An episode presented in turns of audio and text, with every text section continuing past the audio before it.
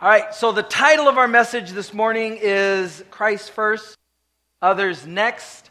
We find ourselves going through the book of Philippians. So if you have your Bibles, please go ahead and turn with me to Philippians chapter 2. We did an introduction study two weeks ago to the book of Philippians. Last week we covered chapter 1. This week we will go through 30 verses in chapter 2. And wow, just what an interesting uh, book. I've never taught the book of Philippians. This is my first time teaching it. And as you teach it, you, you usually go in a little deeper than if you're just reading it and, and looking at it and glancing over it. I've heard studies on Philippians, but to be able to teach it is definitely a blessing. And so the theme of the book of Philippians we learned is joy. And we have to ask ourselves two questions. Number one, where is your joy barometer? If, if it was like a gas tank, where, where are you at in joy? And then, number two question you have to ask yourself is Do I want joy? Because it comes at a cost. It comes at a cost. And it's uh, a very uh, heavy cost on, on your part. Jesus paid it all, but it's going to come at a very heavy cost on your part. And you're going to see that today because everything within us and everything that is in the world contradicts this message. And, and we would think that if we were to make this a reality in our life, it sure wouldn't come about the way the Bible is teaching us. Let's pray. Father, we thank you so much for your love letter.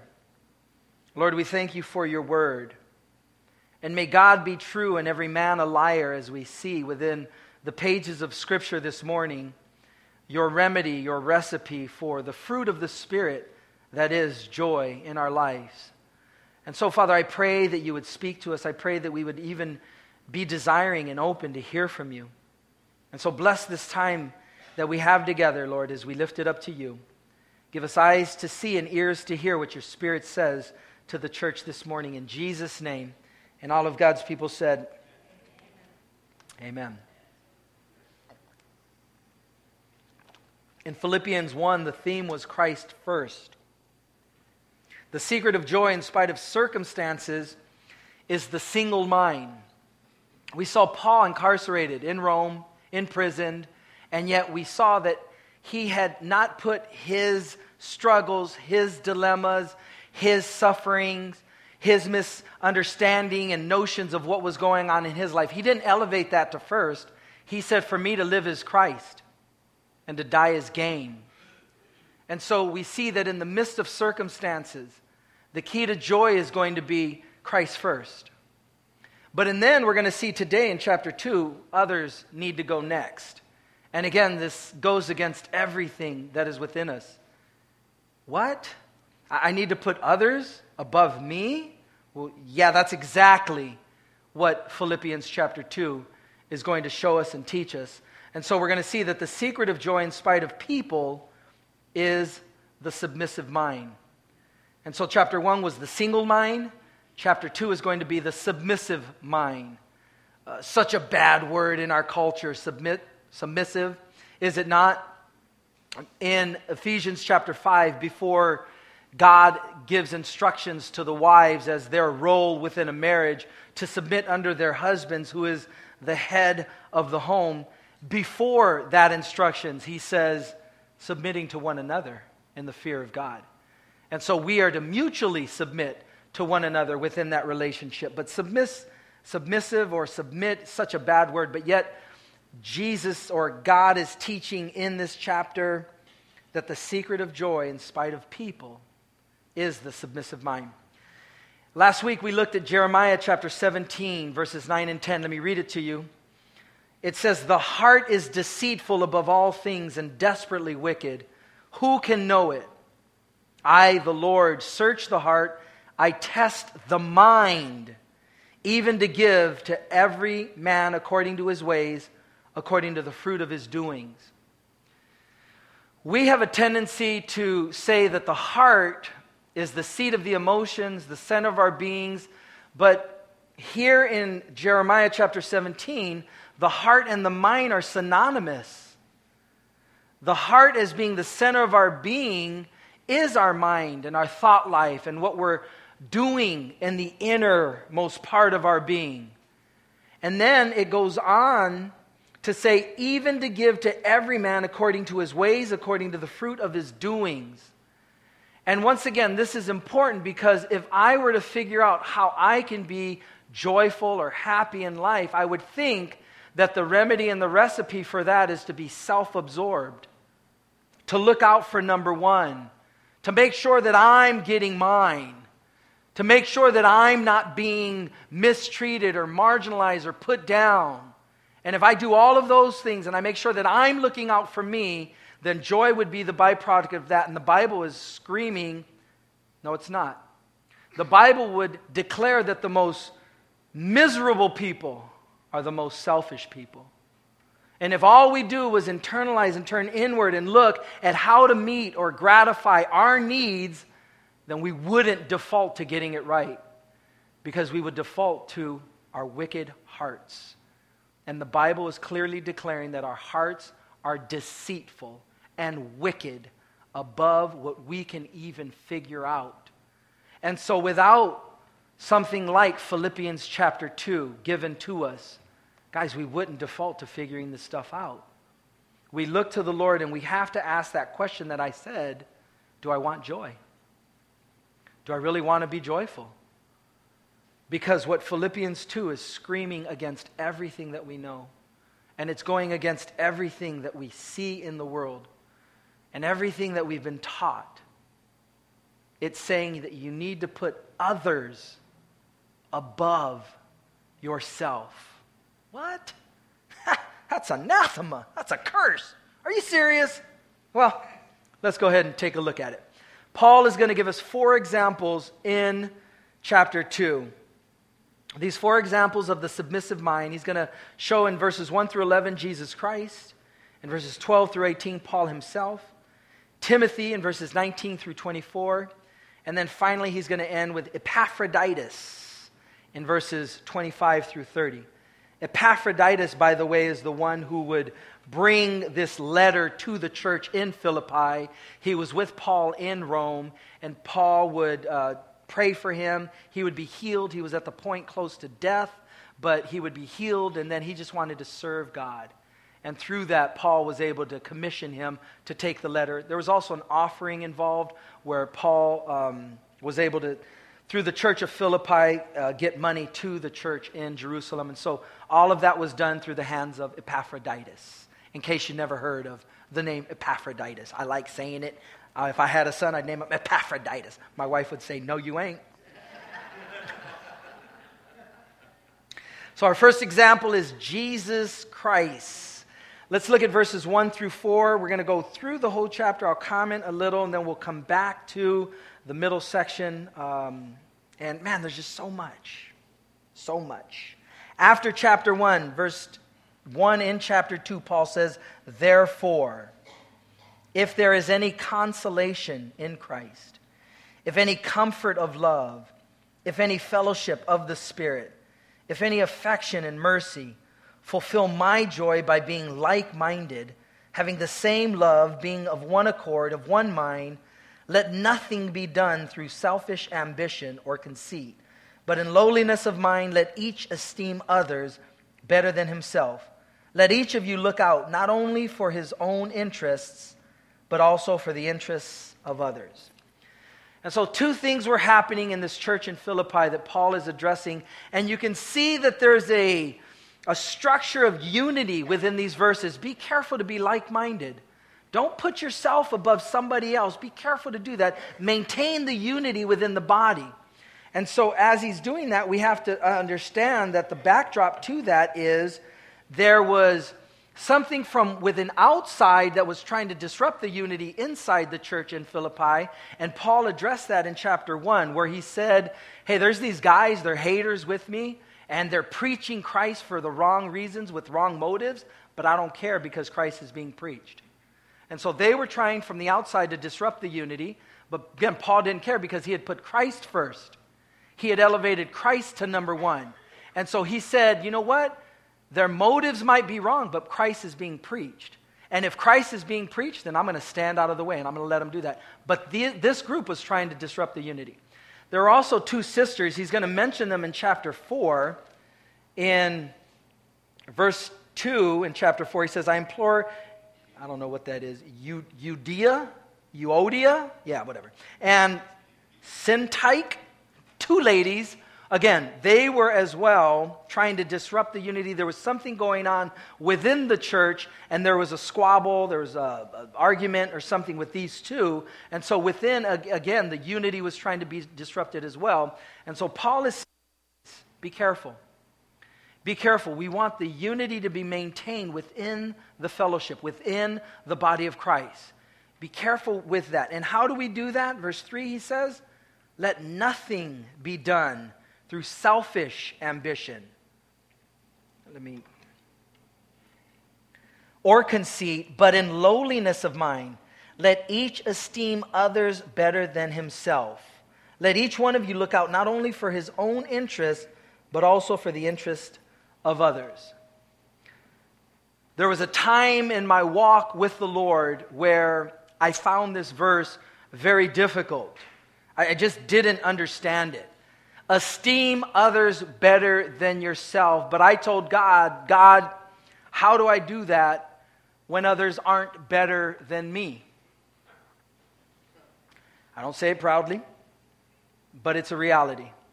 And I would look at people and I would look at their lives and I would look at the struggles that they were going through and I would look at the difficulties that they would ha- were having. Or I would look at the fact that they didn't even know God and they were bound by substances or struggling with things in their life, things that I wasn't struggling with. And I said, Lord, how do I esteem others better than myself when they're not better than me? And little by little, the Lord began to unravel and teach me. Johnny, the way you do that is you recognize that everybody has something to teach you, that you don't know everything, that you may look at somebody's life and you may have an opinion about where they're at. But if you were to talk to them long enough, you would begin to understand why their struggle. You would be, be able to understand why they're in the situation that they are. And that there's, no matter what, in all of the earth, everybody has something to teach you. You don't know everything, number one, and everybody has something to teach you. And so, as I began to understand that and talk to people and get behind their lives and their struggles and what they were going through, I did begin to realize wow, I'd probably be doing the same thing in that same struggle if I had that same background and what you've gone through. And there's something to be taught there. And so we need to elevate others as better than ourselves because everybody has something to teach us.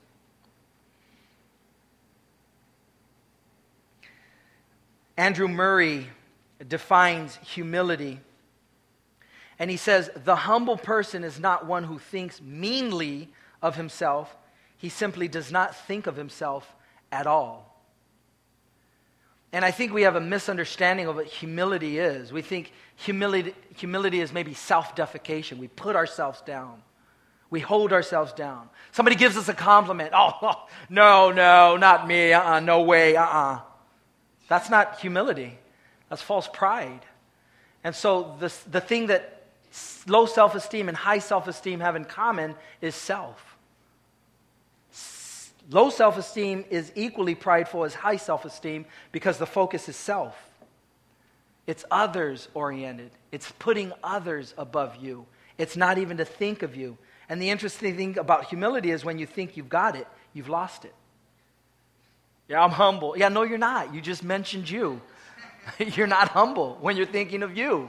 Humility is not to think of self.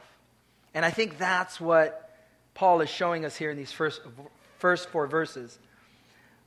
The key verse to this would be Romans 12:3.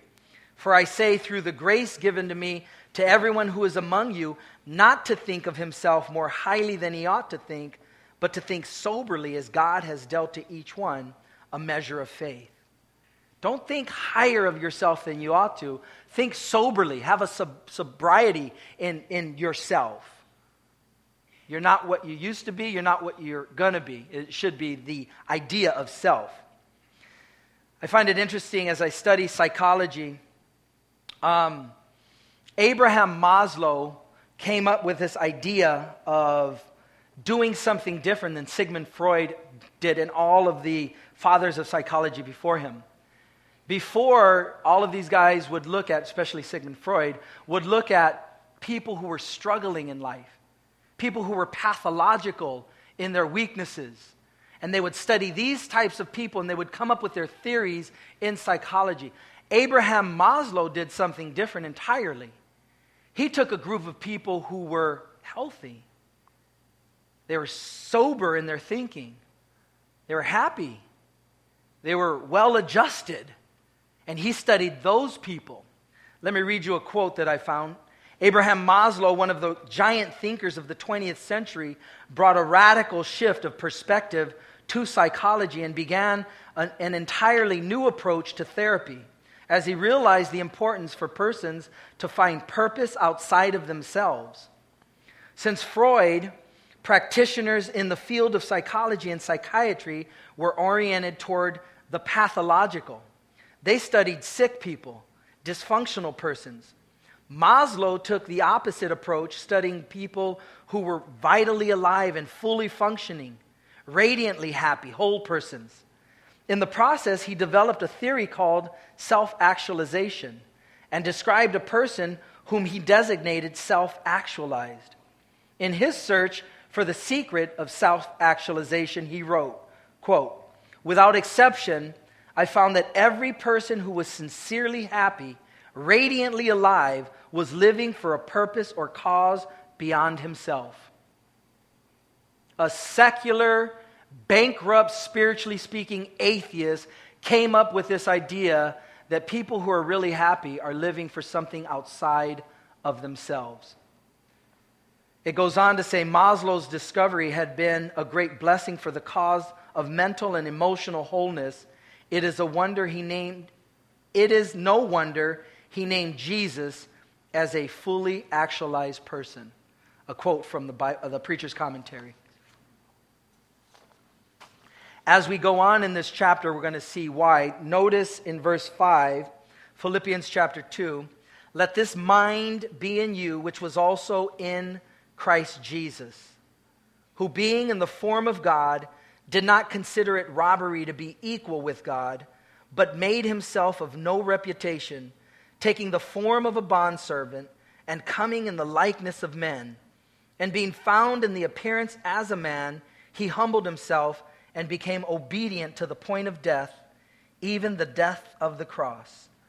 Therefore, God also has highly exalted him and given him the name which is above every name that at the name of Jesus every knee should bow, of those in heaven and of those on earth and of those under the earth, and that every tongue should confess that Jesus Christ is Lord to the glory of God the Father.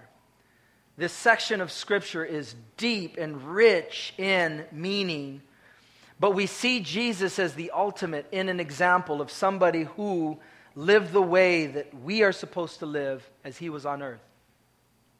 And it flies in the face of everything that we see. It, it goes against even what ourselves want to maybe pull in for life or, or accomplish in life. Jesus humbled himself, he made himself of no reputation. The word in the Greek is kenosis, and it's a great doctrine, and it means that Jesus emptied himself of his prerogative of being God Jesus, the King of Kings, the Lord of Lords, came out of his throne in heaven and came to dwell on earth. How did he do it? Look at his humble beginnings. Look at what he went through. Look at how he did it. A zygote, a one celled creature placed in the womb of the Virgin Mary. He could have done it any way he wanted to, but that's how he chose to do it. A census just so happens to go out during that time where everybody needs to go back to their homeland. Joseph, being from Egypt, needs to go back to Egypt. Because of the census, there's no room at any hotel, any inn, any place to say, where does Jesus when he's born? In a manger, in a feeding trough for animals. We see the manger at Christmas and we think it's this pristine, clean thing. It's nothing like that. The King of Kings is born in these humble, poor circumstances. Could have been born in the palace, was he? No, he's born in a manger. Humble beginnings, questionable parents.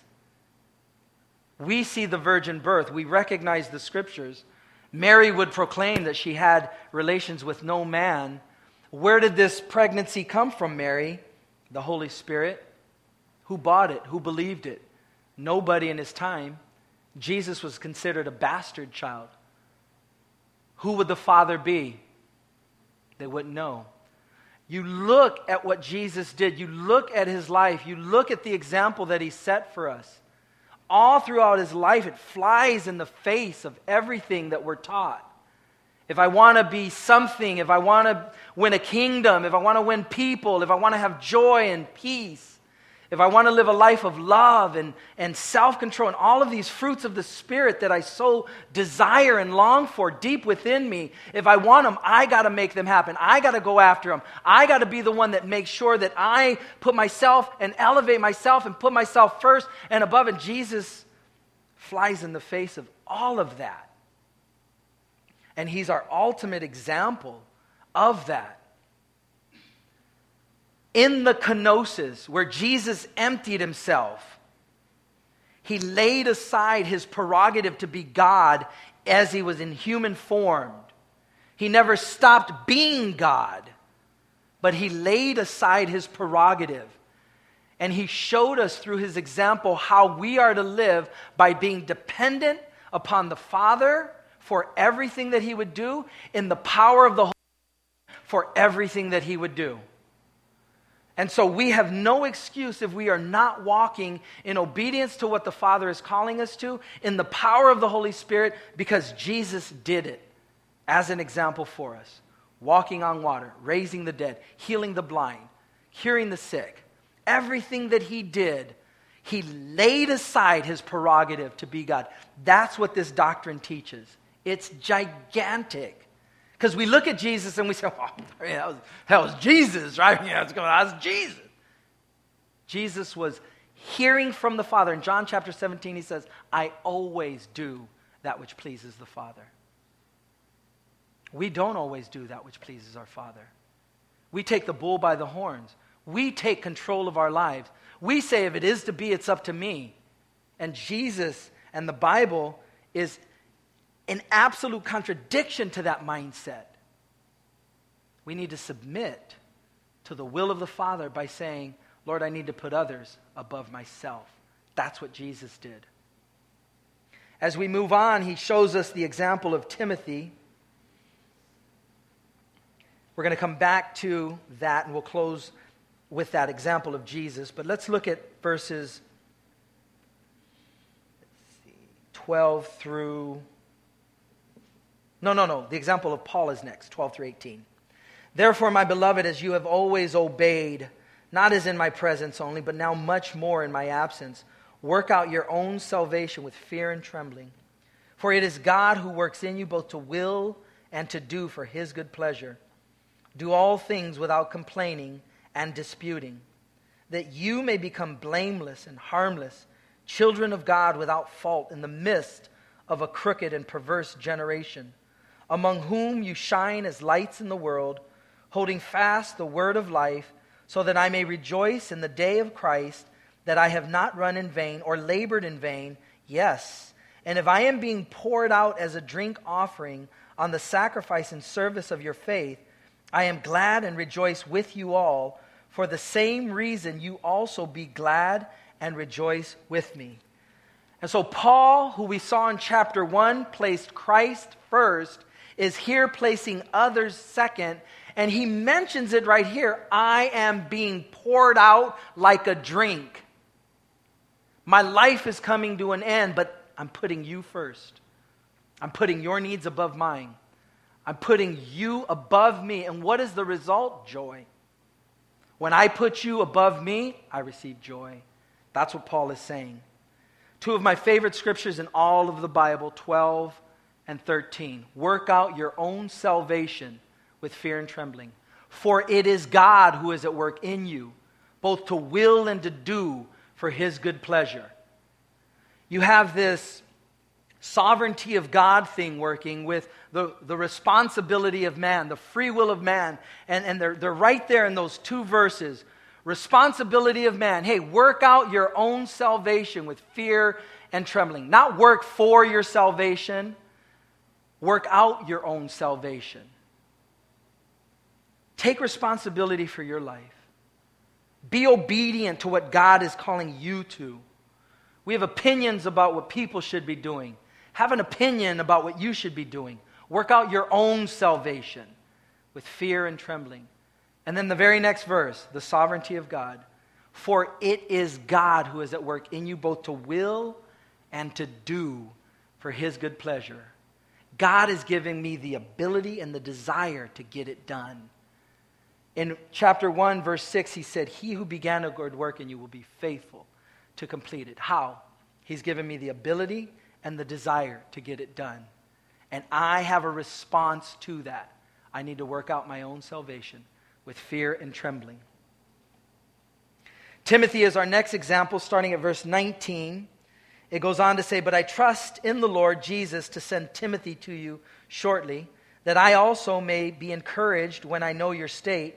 For I have no one like minded who will sincerely care for your state. For all seek their own, not the things which are of Christ Jesus. But you know his proven character, that as a son with his father, he served with me in the gospel. Therefore, I hope to send him to you at once, as soon as I see how it goes with me. But I trust in the Lord that I myself shall also come shortly. And so there was a hope on Paul's side that he would still maybe be delivered, but he wasn't sure. And so for that, he was going to send Timothy. Why? Timothy was the only one that stuck by him. Everyone else deserted him, everyone else left him. And so, in the midst of that, he's taking the one guy who stuck with him, who encouraged him, who blessed him, who ministered to him, and he says, I'm going to put you guys first. I'm going to send him to you. He was profitable for me, but I'm putting you above me. I'm going to send Timothy to you so that he can minister to you. Guys, the mindset is just so counter what we do. His last example is Epaphroditus, starting at verse 25. He says, Yet I considered it necessary to send you Epaphroditus, my brother, fellow worker, and fellow soldier, but your messenger and the one who ministered to my need, since he was longing for you all and was distressed because you had heard that he was sick. For indeed he was sick, almost unto death, but God had mercy on him, and not only on him, but all, on me also lest I should have sorrow upon sorrow. Therefore, I sent him the more eagerly, that when you see him again, you may rejoice, and I may be less sorrowful. Receive him, therefore, in the Lord, with all gladness, and hold such men in esteem, because for the work of Christ he came close to death, not regarding his life, to supply what was lacking in your service toward me. And so Paul would spe- send Epaphroditus he would send him with the offering to Jerusalem. He would send him with the letter to this church in Philippi, and we would see that take place. And again, Paul is thinking of others above himself. Now, as we look at this idea of putting others first, joy as an acronym, Jesus, others, yourself, we'll see in chapter 3 that he puts himself. He begins to talk about himself, mention himself, Paul. And so the remedy, the recipe for joy is Jesus, others, yourself as he's esteeming others as better than himself, as we are called to place others than ourselves uh, above ourselves, we see that this runs throughout the scriptures. I'm going to read you a few verses and we'll close. But if you look at the world and what the world says and what the world elevates, the world is if anything is going to be, it's up to me. If, if, if I'm going to be taken care of, I got to look out for number one, numero uno. I got to make sure that I'm looked out for. My needs are looked out for. And yet, the Bible doesn't teach that. And so the world system and the world structure is set up that way, but the Bible contradicts or flies in the face of that type of living. For us as Christians, that when we ask the question, do I want, to, do I want joy? Do I want to see joy as a product in my life, as something that is emanating from my life? Or do I want to live in the misery that I currently live in? Because you can keep that. You can maintain that. You can have that. And God's not going to force you. But at some point, you got to come to grips with you might know a lot of things, but you don't know more than God. You haven't got this thing of life figured out better than God does, the creator of life. And so at some point, by faith, we've got to say, you know, Lord, yeah. Yeah, I want this. I want to experience this in my life. I want to know what your joy is all about. I've got to put others before myself. I've got to elevate the needs of others above my own needs because that's what you're commanding me to do. That's exactly what you're saying right here. And again, it, it just doesn't make sense in our brains, does it? Our brains say, I got to look out for me. But God is saying, no, look out for others. You'll notice it in a conversation. I see a conversation like a tennis match, a tennis game. So I have the ball and the racket in my hand, bounce the ball on the floor, knock it over the court. Person gets it, and the ball is the conversation, represents a conversation that I could have with a person. And so I talk. I say, hey, how you doing?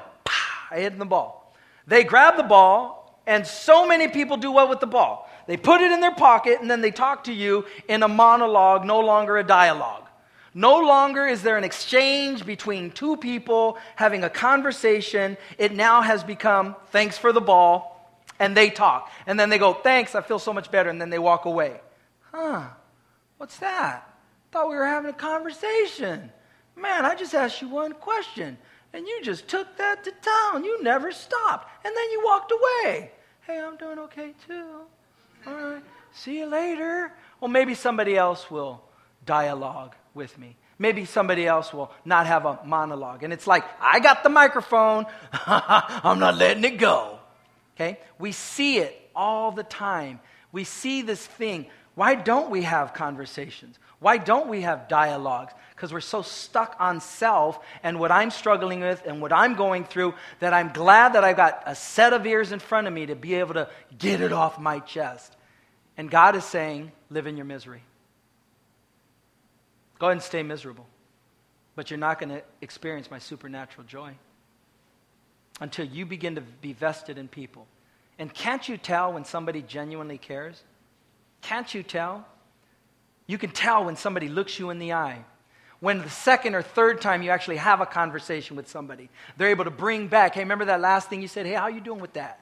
Remember that thing we prayed for? Remember that thing you had mentioned you were struggling with? Hey, the Lord gave me a verse for you. And you're like, wow, this person genuinely cares. This person isn't just stuck on self, but it's lost. It's very rare that you find that, isn't it? Isn't that sad? It's very rare that you find that in the church. Isn't that pathetic? That people are so stuck on self and they can't get out of self long enough to be genuinely interested in another human being that is struggling. In Matthew chapter 18, verses 1 through 4, I'm going to read you a few scriptures. We'll close. But in Matthew chapter 18, starting at verse 1, the Bible says, At that time the disciples came to Jesus, saying, Who then is greatest in the kingdom of heaven. Then Jesus called a little child to him, set him in the midst of them, and said, Assuredly I say to you, unless you are converted and become as little children, you will by no means enter the kingdom of heaven. Therefore, whoever humbles himself as this little child is the greatest in the kingdom of heaven. What? That's different. Jesus, who's going to be the greatest in the kingdom of heaven? Give me a kid. Give me a little four or five year old. And what does this little four and five year old have? This little four or five year old is trusting and humble. Trusting and humble. This little kid will take God at his word. They just trust. Don't they just trust? They don't lay awake at night thinking, oh my God, I hope my mom and dad paid the electric bill because I don't know if there's going to be lights on in the morning. I'm so worried. They just trust. They don't even think about that. Do they think about Does four or five year old think about that? They trust. I hope there's going to be refrigerator, food in the refrigerator. No, they, they. Parents fed me yesterday, parents are going to feed me today. probably going to be fed tomorrow. They don't even think about it. It's a simple trust, isn't it? And yet we begin to grow up and we somehow begin to be educated and gain in knowledge, and all of a sudden we know better. Do we really? Jesus is saying you need to be a child, like a child, simple trust. Can you take God at His word? A child would, right? If you told a child, set him up here, and you say, come on, jump, I'll catch you. All right, woo! Simple trust. Simple trust. And the other thing is there's a humility in children. They're not worried. I remember my daughters with little, at a stage, you get to a point where you let them dress themselves. Whew, wow, yeah. They're not thinking at four years old once again, oh my gosh, this outfit so clashes. People are going to be talking about me. No, they're not. They're just thinking, I'm rocking my boots and I got a bikini on. I ain't worried about it. Woo! Bikini and boots, right? They're just grabbing whatever. Humility. They're not thinking of themselves, they're not stuck on self. It's just a simple humility where it's just, they're just living life. And somehow, again, we get older and we lose that simplicity of trusting and we begin to get prideful and think of self all the time. In Matthew chapter 20, verse 25 through 27, the Bible says, But Jesus called them to himself and said, You know that the rulers of the Gentile lord it over them, and those who are great exercise authority over them. Yet it shall not be so among you. But whoever desires to become great among you, let him be your servant. And whoever desires to be first among you, let him be your slave. Now, either Jesus is telling the truth or Jesus is lying. And I, am going to bank that Jesus is telling the truth. And he's saying, if I want to be first in his kingdom, in his economy, from his perspective, the way he sees things, then I don't need to rise up in the level of ministry to where everyone begins to serve me. But if I want to be great in the kingdom, then I got to look for opportunities to serve people. And I either believe that or I don't. And the proof of belief is what am I doing with my life? What am I doing with my 24 7? I'm either serving people or I'm not. And if I'm not, then I'm either making God a liar or I will be found out in heaven. It'll come to fruition. And again, guys, this is the key to joy. The key to joy. Last scripture, Luke 6:31, the Bible says, "And just as you want men to do to you, you also do to them likewise. I've really tried to live my Christian life by this scripture. Do unto others as you would have done unto you. Simple. Simple. What do you like? What do you want? What would you appreciate? How would you appreciate somebody coming at you and talking to you? All of that. What would you like to eat? Would you like to be the first or the last? Would you like to be the one that goes ahead or wait? Then let other people do that. What are those things that are within you that you would like? Then do that for other people. And if we do that, I think, again, we're elevating others above ourselves. That's a way that we can elevate others above ourselves. To just think in terms of, well, I would, I would appreciate that. We would take, um, when we would go to the, the Mexican orphanage, we, we used to sponsor a Mexican orphanage at Calvary Chapel Downey. And when we would go to the orphanage, we would uh, take the kids' stuff. You know, sometimes they had 30 kids, sometimes they had 50 kids. And so we would take uh, the kids' shoes and clothes and things and junk. People would donate junk, like stuff that would go in the trash can holes and shoes that are busted and just, and I would think, why are you going to give to somebody something that you wouldn't want, something that you wouldn't wear? Why would you do that? Who are you helping out? And, and again, do unto others as you would have done unto you. If somebody came to your house and gave your kids a gift, you want, you want to give your kids busted shoes? Shirts that are all holey and soiled and stained and just junk? No. Do unto others as you would have done unto you. And just as you think about this upside down world that we live in and this upside down approach to this upside down world that God would have us to dwell in, we have to come to the place where we ask, Have I gotten so educated, so smart, so full of knowledge that I know better than God and I'm going to figure this thing called life out and I'm going to contradict the very things that God is saying? God is saying, Do you want to experience joy? Then put Jesus first and others second, and you will experience supernaturally something that you couldn't on your own. Let's pray. Lord, we thank you for your word. We thank you, Lord, that your word so slaps us, Lord, in the face at times, in the contradicting way of the world. Lord, we see that the rulers of the world rule over, but Lord, we are called to be your servants. And Lord, you gave us an example. You washed the disciples' feet. What an incredible thing. And then you commended us to do likewise, to serve one another. And so, Father, I pray that this would be the testimony of our lives. I pray that it wouldn't be lip service. I pray that when people question our lives, that the only question they would have is, Who do we serve? And we can point them to you. Father, and this is how our light is to shine in the world that men would see our good works and glorify our Father who is in heaven. And so may we be the salt of the earth, Lord, the preserving agent, the ones that are making this world thirsty for the things of God. And Lord, this is how you have delineated that we are to do that.